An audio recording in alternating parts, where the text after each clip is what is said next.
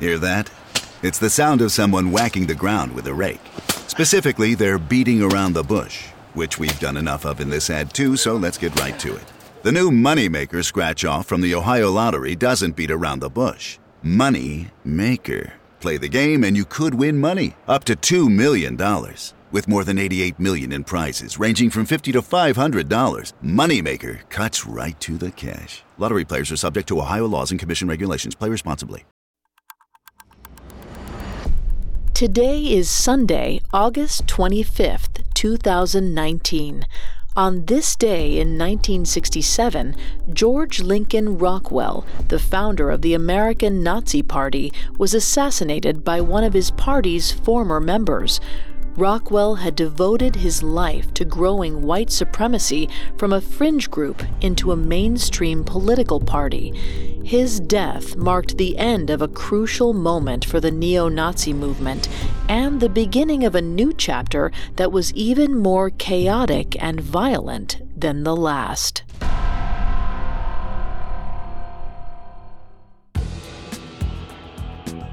Welcome to Today in True Crime, a Parcast original. Every day, we tell a timely story from true crime history, then analyze the historical impact of that day's events. I'm Vanessa Richardson, and today I'm diving into the death of neo Nazi leader George Lincoln Rockwell. He was a man filled with hate, but killed by someone he had once considered a friend. Due to the graphic nature of today's crimes, listener discretion is advised. We advise extreme caution for children under 13. Let's go back to Arlington, Virginia on August 25th, 1967.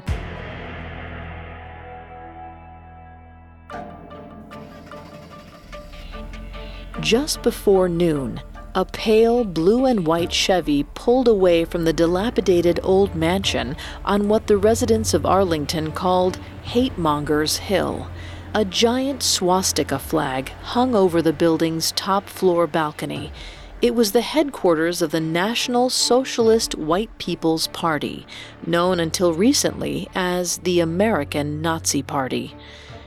The man driving the Chevy was its leader. 49 year old George Lincoln Rockwell. On the surface, Rockwell looked like any other clean cut politician neatly trimmed hair, crisp white shirt, and dark slacks. He was rebranding, moving away from the Nazi stormtrooper uniform he used to wear. The outfit alienated too many people, even his own protege, John Patler, formerly known as John Patsalos. Rockwell was the one who had suggested the name change. He thought it might save the kid some grief from the hardline Nazis in the party. Greeks were technically non whites by Aryan standards. It's fitting that, in turn, John was the one who suggested they change the name of the group to the more vague National Socialist White People's Party to brush its Aryan roots under the rug. And that, in hindsight, was when it all started to fall apart.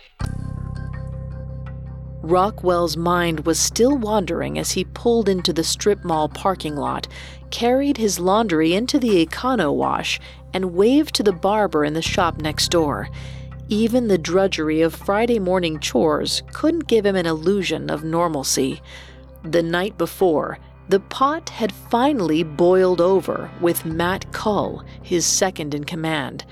Koehl was a Nazi purist, and he and Rockwell had been sparring about the new direction of the party ever since the name change in January. After a long screaming match, Rockwell had locked Koehl and his two sycophants out of their offices and promised that all three of them would be expelled by the week's end. It was a long time coming. He'd tried to turn their minds around, but they could never see the full picture. They couldn't see that white supremacy was never about separating the Germans from the Greeks. It was about one thing and one thing only consolidating power. So that was why Rockwell was at the Econo Wash, where separating your darks and whites is a simple and uncontroversial task. People were more complicated. people can't be tossed in the wash and given a new name and blanched of their histories.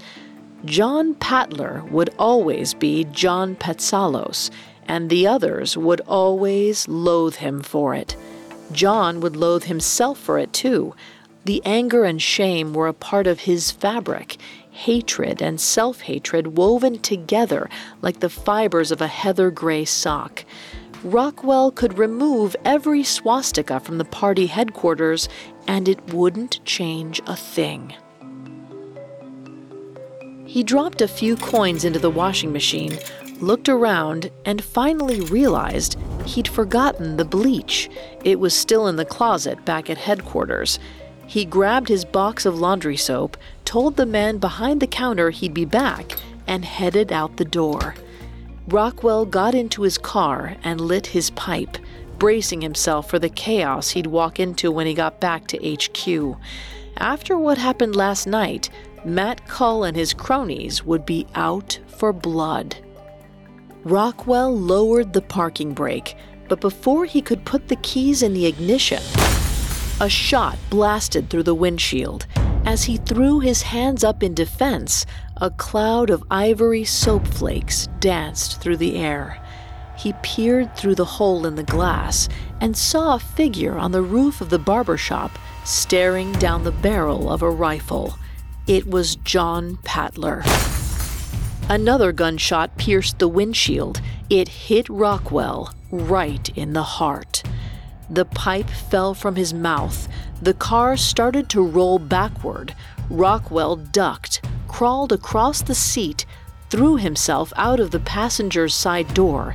He dragged his body across the pavement, staring up at that face on the roof, taking one last look at the young man he'd created. And then he collapsed in a pool of blood and soap flakes. At 49 years old, George Lincoln Rockwell was dead. Up next, we'll investigate the motives for the assassination and the fallout of the murder. Now, back to the story. In March 1960, 22 year old John Patsalos joined the newly founded American Nazi Party in Arlington, Virginia. John came from a troubled background. When he was five, his abusive father murdered his mother. He was bound to inherit two things from his father a streak of anti Semitism and a tendency toward violence. When he was 16, John was arrested for killing another teen. He was sent to a mental hospital where he was diagnosed with acute paranoia and delusions. At age 19, John joined both the U.S. Marine Corps and the pro Nazi National Youth League. By the end of the year, he was discharged from the Marines after being arrested at a Nazi rally. He also quit the National Youth League because he felt it wasn't anti Jewish enough.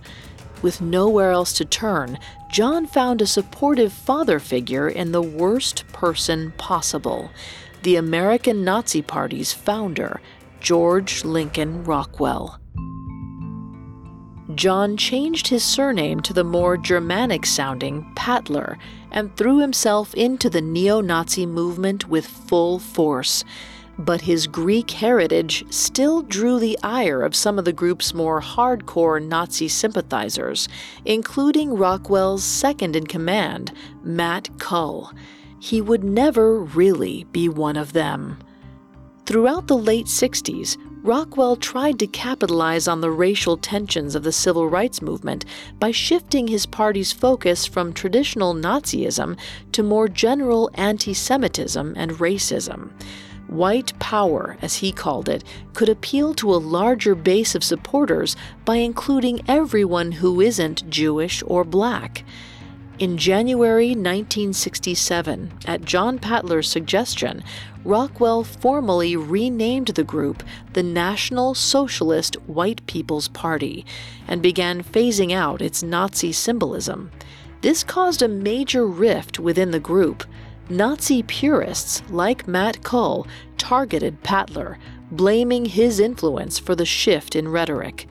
Meanwhile, Rockwell began to suspect Patler of harboring communist sympathies, which upset his own political ideals. The two became locked in a volatile cycle of arguing, splitting up, and reconciling. By March, 29 year old Patler was formally expelled from the party for good over their political differences. He spent the next few months alternating between raging against Rockwell and begging for his forgiveness. Just a few days before the assassination on August 25, 1967, Patler wrote his former mentor a letter that said, quote, I don't think there are two people on earth who think and feel the same way we do. You are a very important part of my life. I need you as much as you need me. Without you, there is no future. After Rockwell's death, Matt Koehl assumed the mantle of the party and tried to return to its Nazi roots. However, Koehl also had an interest in mysticism. He shaped the political movement into something resembling a New Age religion, losing the interest of many of his cohorts along the way multiple factions splintered off, including the National Socialist Party of America, headquartered in Chicago. The once centralized white supremacy movement began to lose its steam. By 1983, Koehl had once again renamed the American Nazi Party to the more mystical sounding New Order.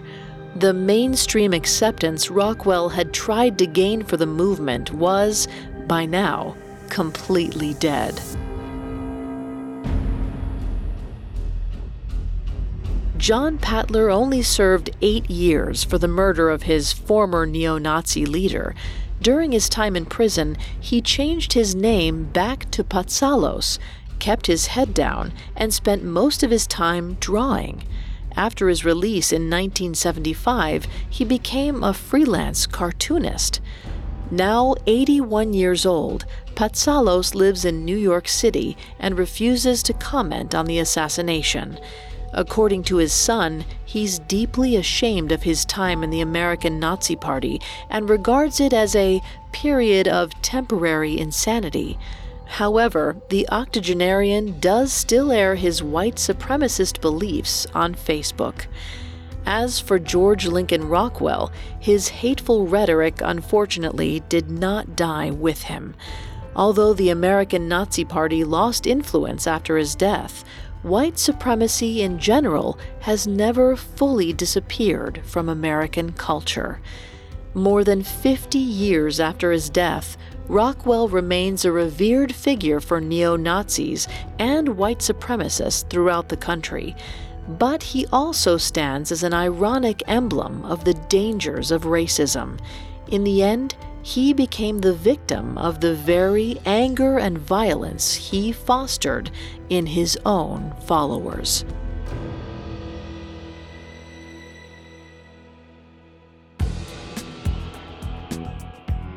I'm Vanessa Richardson. Today in True Crime is a Parcast original.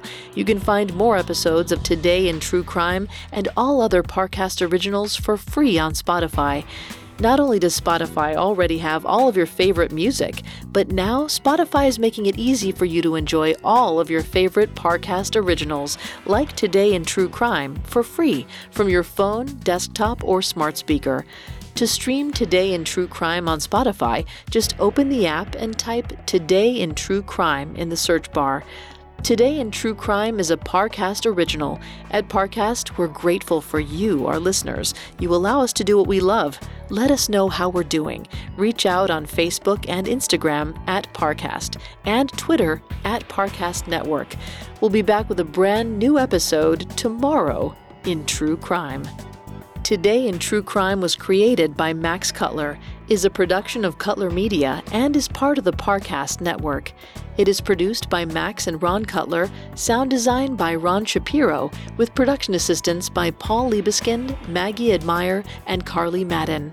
This episode of Today in True Crime is written by Kate Gallagher. I'm Vanessa Richardson.